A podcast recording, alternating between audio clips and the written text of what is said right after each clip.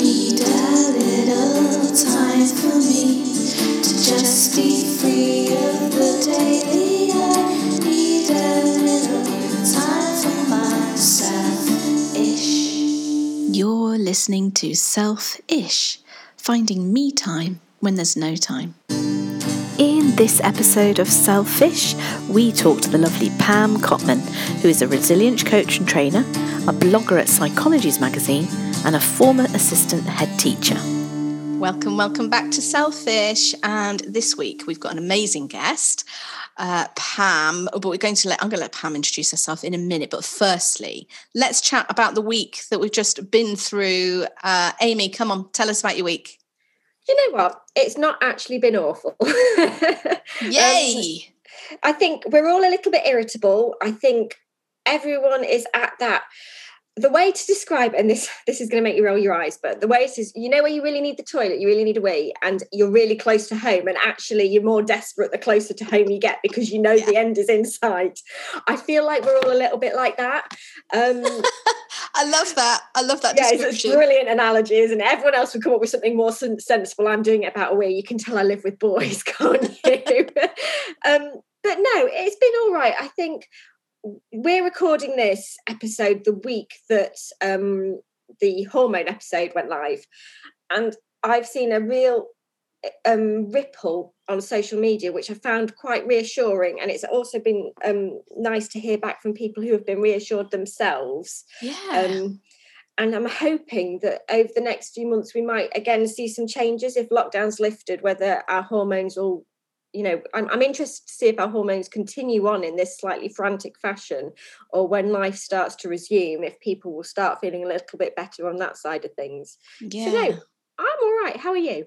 Oh i think we need to just zoom through my week because it was my nan's funeral that i had to arrange and also had my covid jab. So let's just not go there. Let's go straight did you have side effects? I did. I was really ill actually. But um it's fine because it's worth it. I think I just I had the uh yeah. what's the one with the beginning with the A? AstraZeneca. That's the one.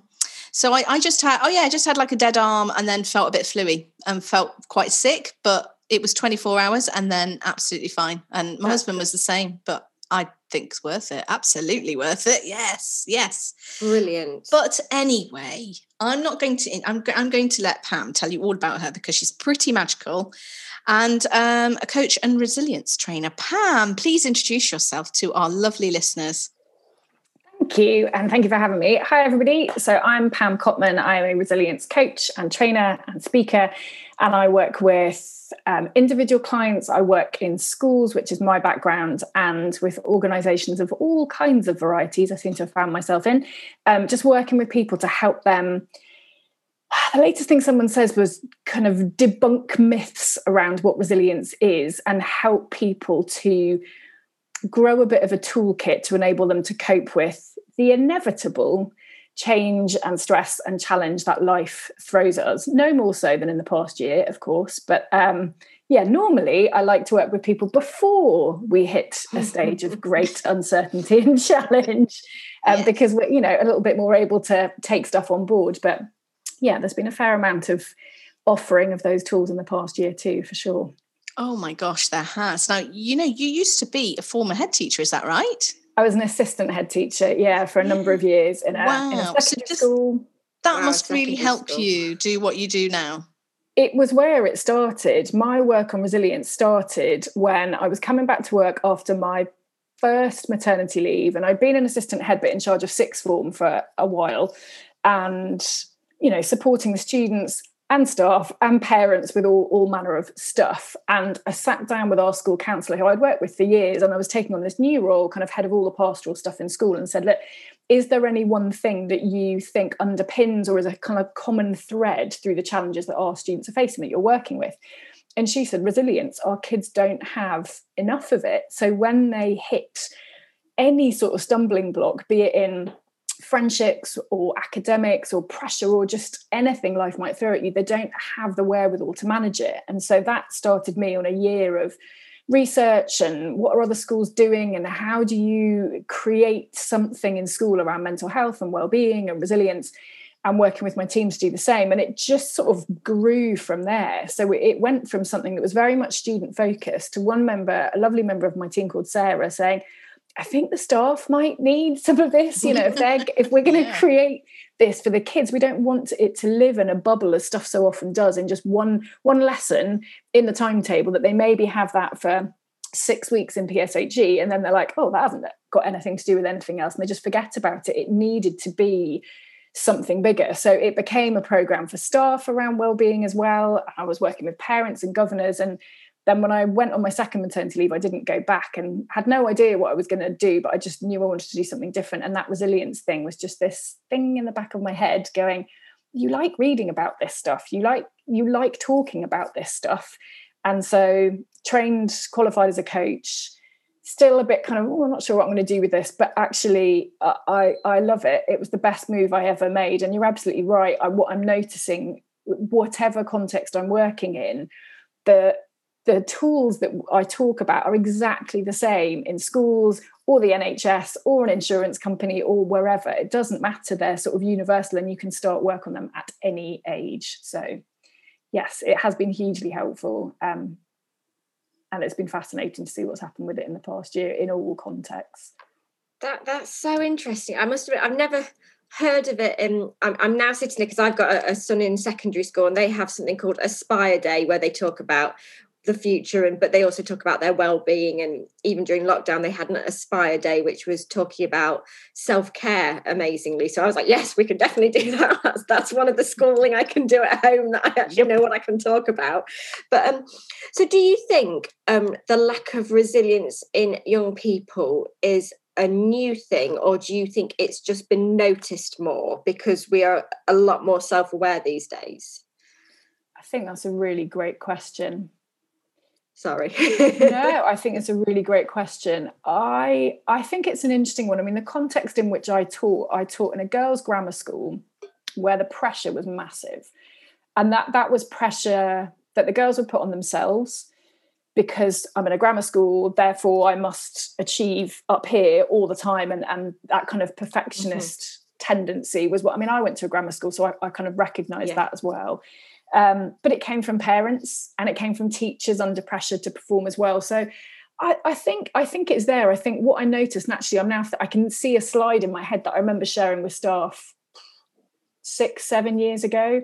I think things have changed. I mean, even if you think about the way that GCSEs are graded, I think I was maybe the first year where A stars were introduced, mm-hmm. and you know, as if an A wasn't good enough and then they've gone to this numerical system because an A star wasn't good enough. So now we've got a nine. That at the point, teachers like, I don't know what a nine is. we, don't, we don't have anything to show us what a nine is. So there's just this, and you know, the introduction of the A star at A level. So I think there has been a, a narrative that kids pick up on that well that the goalposts keep keep moving and they're getting yeah. higher. You know, I don't know if goalposts can get higher, but things have been raised. Yeah, the they? bar is being raised all the time. And if you think about the sort of language you get in the media around results day, or A levels are getting easier. You talk to any A level kid or GCSE kid or, or someone who is finding school difficult because it's not easy, then what do they then internalize about what they're supposed to be achieving and oh you know i got a b and i'm really proud of that or a c or a d and i'm really proud of that but that's not perceived as good enough in the way in which it's reported so i i, I think it's a great question and I, if i think back to when i was at school we we weren't told or talked about any nothing like this was talked about. Um, and i think there is more conversation around it and it's that balancing thing of are kids talking about it more because we're starting to talk about it more in schools or are they talking about it more because actually there is more pressure and they're more aware of it because of the media social media? They're just more exposed to this kind of mm-hmm. stuff that we never were back in the day. I, I i went to a grammar school and i um i think that it's good that um, this is an option now because the grammar school I went to was very, very old school. Um, it was very, you couldn't show weakness if you weren't very good at one subject. You probably weren't very good at the rest. Um, a sporting, it was a very sporting school, and if you weren't sporty, you were not really worthwhile. Um, and I mean, I was very lucky. I could just, I'm I could scrape around in the middle, if that makes sense. So I didn't have any, I wasn't above the radar, but I wasn't below the radar. But but there'd also be a, a very big um it was just a very stiff upper lip atmosphere. You couldn't show weakness. And I do think, on hindsight, literally just thinking about this now, it has been ingrained in me because I have really high expectations of myself. My parents always said I could do what I wanted if I tried, but not in a pushing way. Whereas the expectations from the grammar school were really hard. You know, like you say, I remember getting my GCSE results and sobbing because I was just so relieved that I'd passed. And they weren't really the be all and end all. And, and it's something that I've tried really hard to ingrain in my kids that I don't care about results as long as they give their best. Mm. But I mm. sometimes worry that almost I'm too soft in that, if that makes sense. Because I do, I said, SATs, don't care. As long as you can look me in the eye and tell me you've done your best.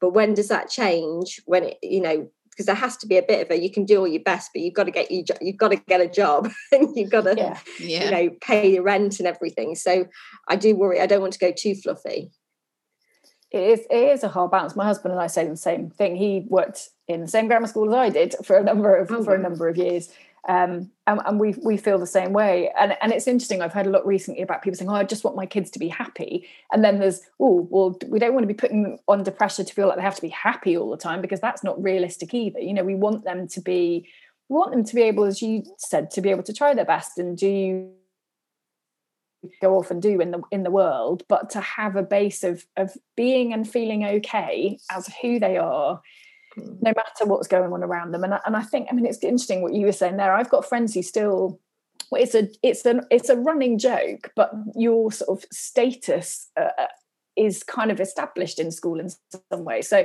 the, the running joke with friends is, oh, I, am bottom set maths. You know, bottom set maths in a, in a grammar school, they were still getting unbelievably good results, but they see themselves as bottom set maths and and I, I, do the the the label that the labeling that comes in school for all kinds of different reasons that has no agenda behind it beyond we're trying to teach you in the best way that we can or we're trying to support you in the best way that we can. But it really does stick with you. I think it, it becomes ingrained. So i think that's where the earlier we can start these conversations and then with my in my work with adults the sooner i can get in and help unpick that labeling yeah. and that that stuff that we're carrying around with us that we have been told is important that maybe we might still think is important but we might not is it's such a weight and such a baggage for a lot of people. And it really and I you know and I include myself in that. It can really hold us back when we think well we've got to be brilliant. We've got to be perfect. We've got to we've got to we've got to we've got to and actually pausing and thinking well what, what's actually important to me? And and then how do I enable myself to move forward with that? I think is a big part of what I do on resilience. And actually, it's a really big part of self care. Just pausing and thinking, what is the chat going on up here? Is it supporting me? Is it a caring, supportive voice? Or is it just constantly going, eh, eh, eh, you need to do this, which isn't particularly caring or helpful, but is so common to so many of us? Oh, I think that's brilliant. I, I think you're you're making my mind spin a little bit because you're making me think quite a lot because I'm thinking I've got two children. I've got one that we joke and we say it's a good job he's pretty because he he's he's not in, academically inclined at all. He shows no he he goes to school because it's social. He likes his social life. Um, he goes through school. He works very hard at being under the radar so that he can do the bare minimum and still do all right. And then I have another one who is very um, academically driven and he's a perfectionist and he's very, very hard on himself. And I always thought I would worry about the one who's not academic more. But actually, I'm sitting there thinking he's he's in a much better place because he's obviously quite confident in himself and he's he's you know he laughs at himself. He still can't spell sausage. It's what his grandparents ask him every time they see him spell sausage. And he laughs at it because he knows that he can't spell it. It's just one of those words that you can't I still can't spell definitely.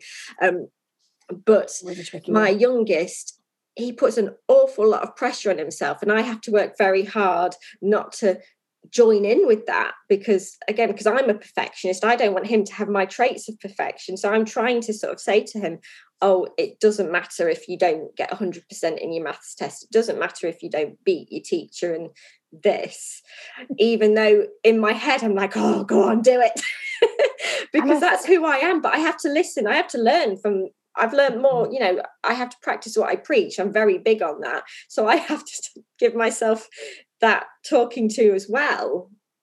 I think home learning for lots of people was a real it was as much a learning about us and, and the way we work and what we think is okay as it was about anything else. I remember seeing or talking to one of the other mums from school in the first lockdown, and she was realizing how much of her perfectionism and standard and whatever she was kind of projecting. And then, you know, and um, my kids are seven, well, they were three and six when lockdown started last year. So you know our kids at that point were six and and she did exactly the same thing a real kind of step back and go right this isn't this isn't about you this is about me let's yeah. focus on you and what you need and thinking about what you were saying too around the way we just naturally label our kids and the kind of kids they are and differentiate them it really made me think of the, the conversations that i have with people around growth mindset and i think the grammar school thing is a really interesting thing there too because you and I've talked to kids and parents and teachers in that context around the sort of the clever label.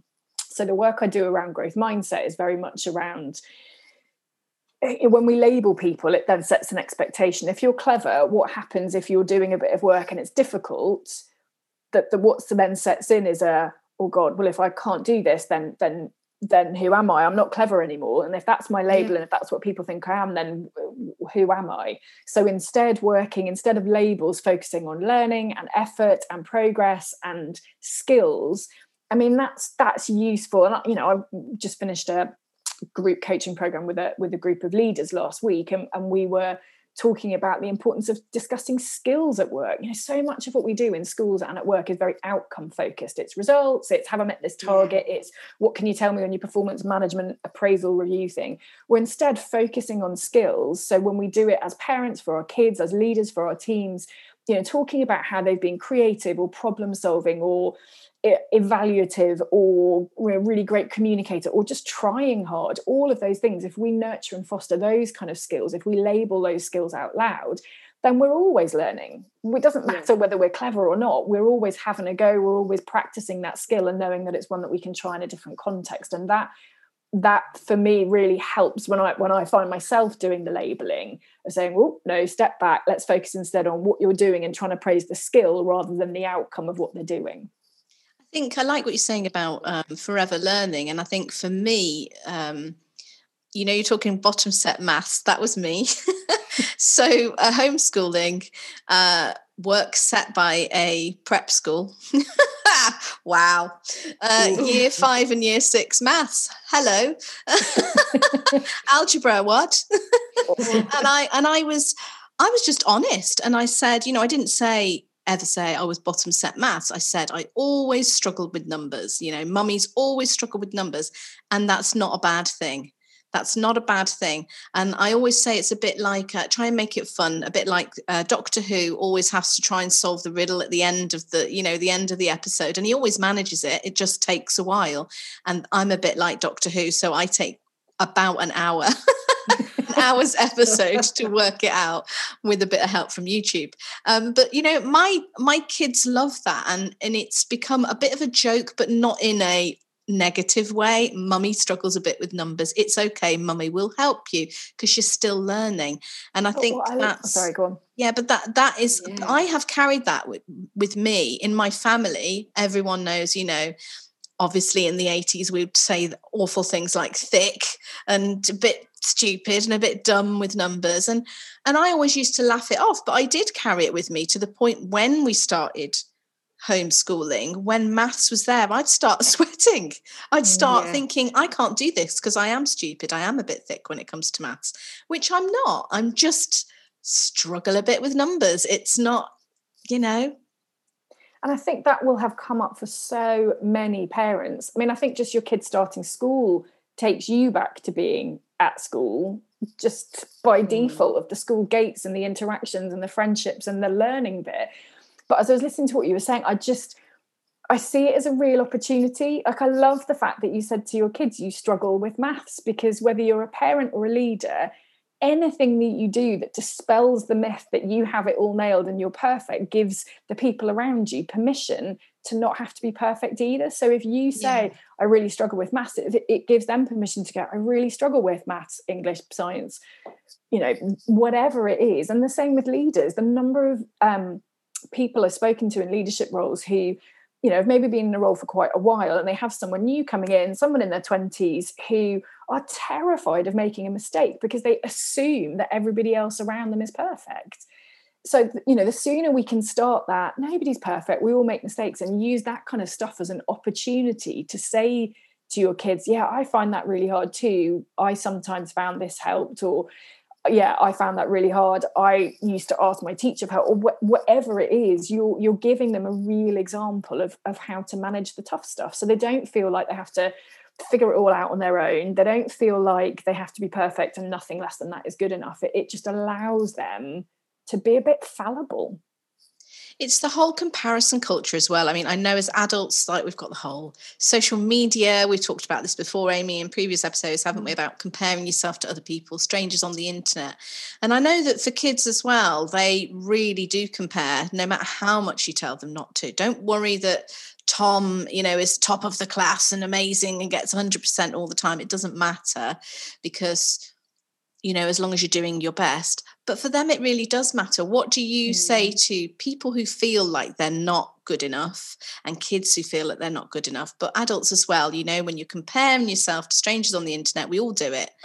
What advice do you give to people who feel themselves doing that or can see that their kids do that a lot? There's there's a couple of different things that come to mind. One is a practice that I really love doing as an exercise with people and that I'm not good enough comes up as a real limiting belief for people a lot. It's one that kind of resonates with me as well. And so, with any kind of belief or labeling that you have of yourself, there are normally three questions that I ask people to, to think about. The first is, is it true? So, to really dig that apart a bit and say, is it true? So, you know, whatever the belief is, but if it's I'm good enough, you know, essentially what you're doing is asking people for some, some evidence to say that you are or you aren't good enough the next question is is it useful?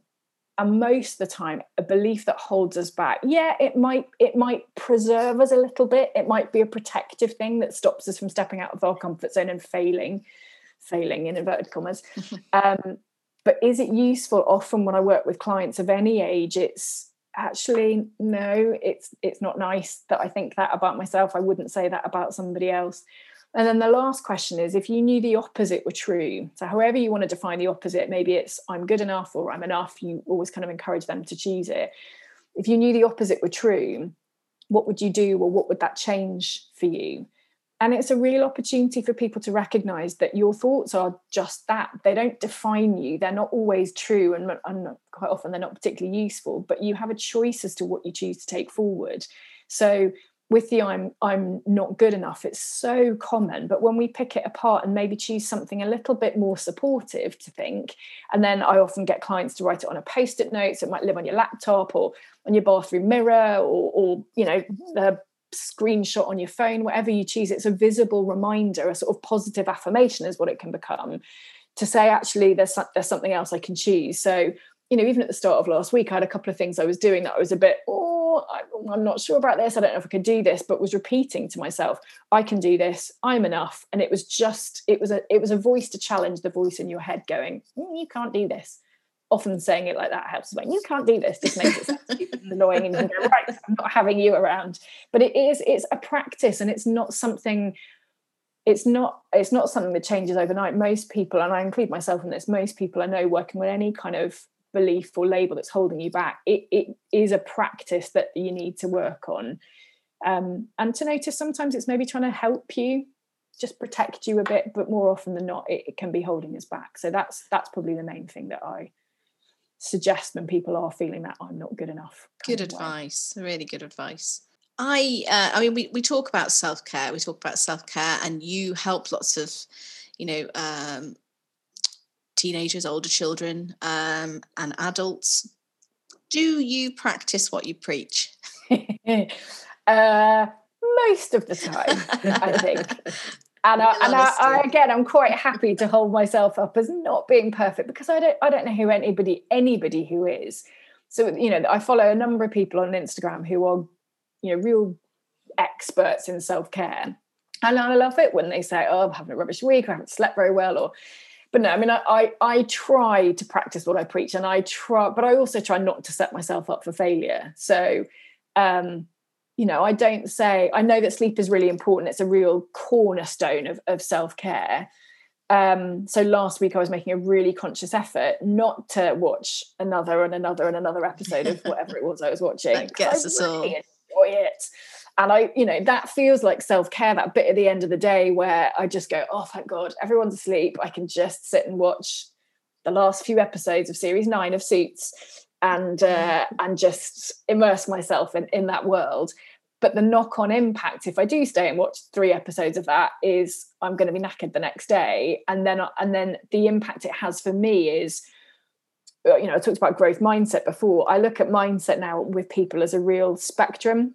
So growth mindset at one and fixed mindset at the other one. And I oscillate between the two depending on what's going on. But if I'm tired, I find myself right back down to that fixed mindset end of like, oh no, can't do it. This is too much. I got it's just head exploding, can't focus. So I know that sleep is really important.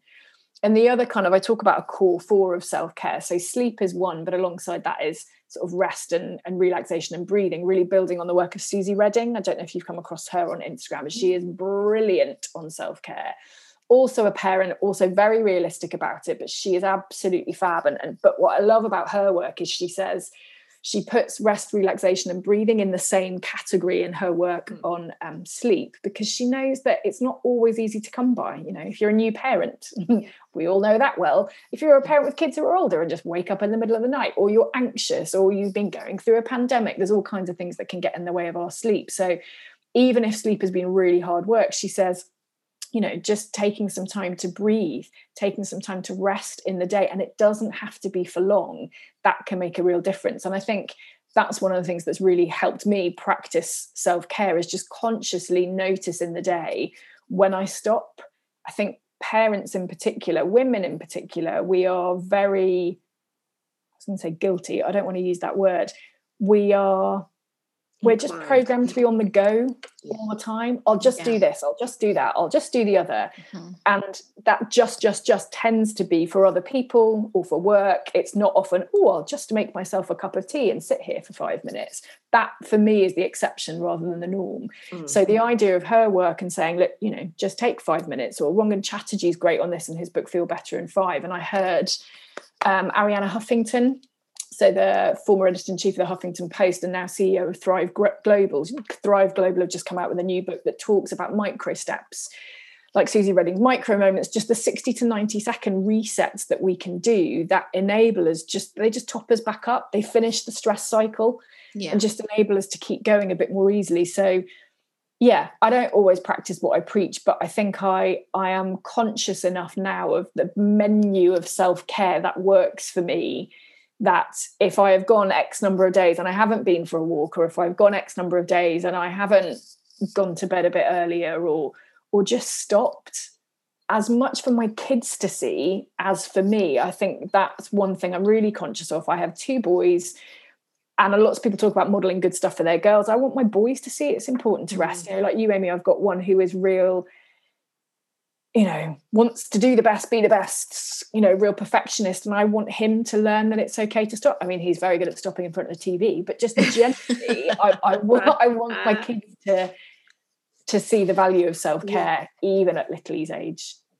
Yeah. Do you um do you think that part of building resilience and self care, um, self care is often talked about as um going for a walk or sitting still, but do you actually also believe to work alongside the resilient side of things part of self-care is actually pushing yourself out of your comfort zone a little bit or maybe doing yeah. a task that you've not you're not looking forward to that you're dreading i, I always say um, i think i talked about pre, in a previous episode how it took me probably about five years to get my car key replaced because and it literally was because it had fallen apart yeah. because i'm not the sort of person who I'm awful at picking up the phone and making a call about something that I'm not completely sure about. Um, and when I did it, I it's so silly. I felt brilliant. oh, my car keys fixed, and it's they're coming to fix it in two days. And my husband goes, "You could have done that five years ago, or three years ago, or whatever." But because I put it off, it was almost a self care moment to have achieved it. And I, I think it's really important to say that self care isn't just stopping Yeah. And thinking; it's about achieving stuff that's on your plate that's bothering you, isn't it? Yeah, I think it can be. I mean, my I'm big on core fours of everything. Four is my favorite number, and I've realized now it kind of is a thread through all of my resilience stuff. But when I talk about resilience, I talk about self care as one bit of it. I talk about confidence and how we build it as another. I talk about growth mindset, and I talk about values.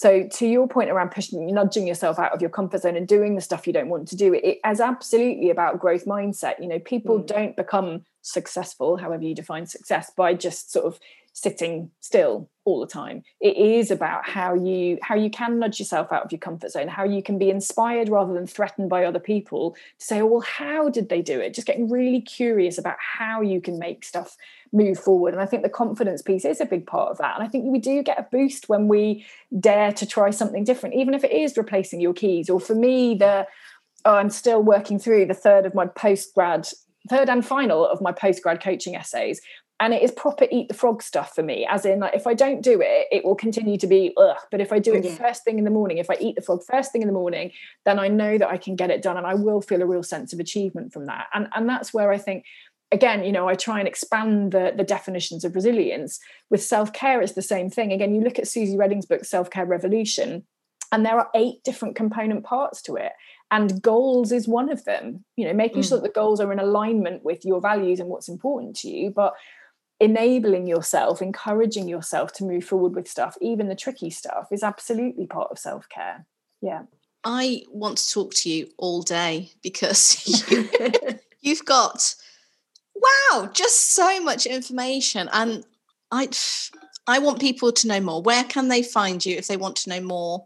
And I've seen some of your Instagram posts which uh, suck me in with their amazing uh, advice. Where can people find you? So you can find me on Instagram and Facebook and LinkedIn at Pam Cotman. I also have a Facebook group, Resilient Women. Sorry to any gents in the audience, um, but that comes from many, many years of working in a girls' school and lots of and lots of women. So yes, my Facebook group, Resilient Women, and then my website is pamcotman.com. So you can find me there, and if you have questions, queries, issues, anything that you want to ask as a result of this, then feel free to message me there, or my email address is pam at pamcotman.com. Thank you so much for joining us on Selfish today.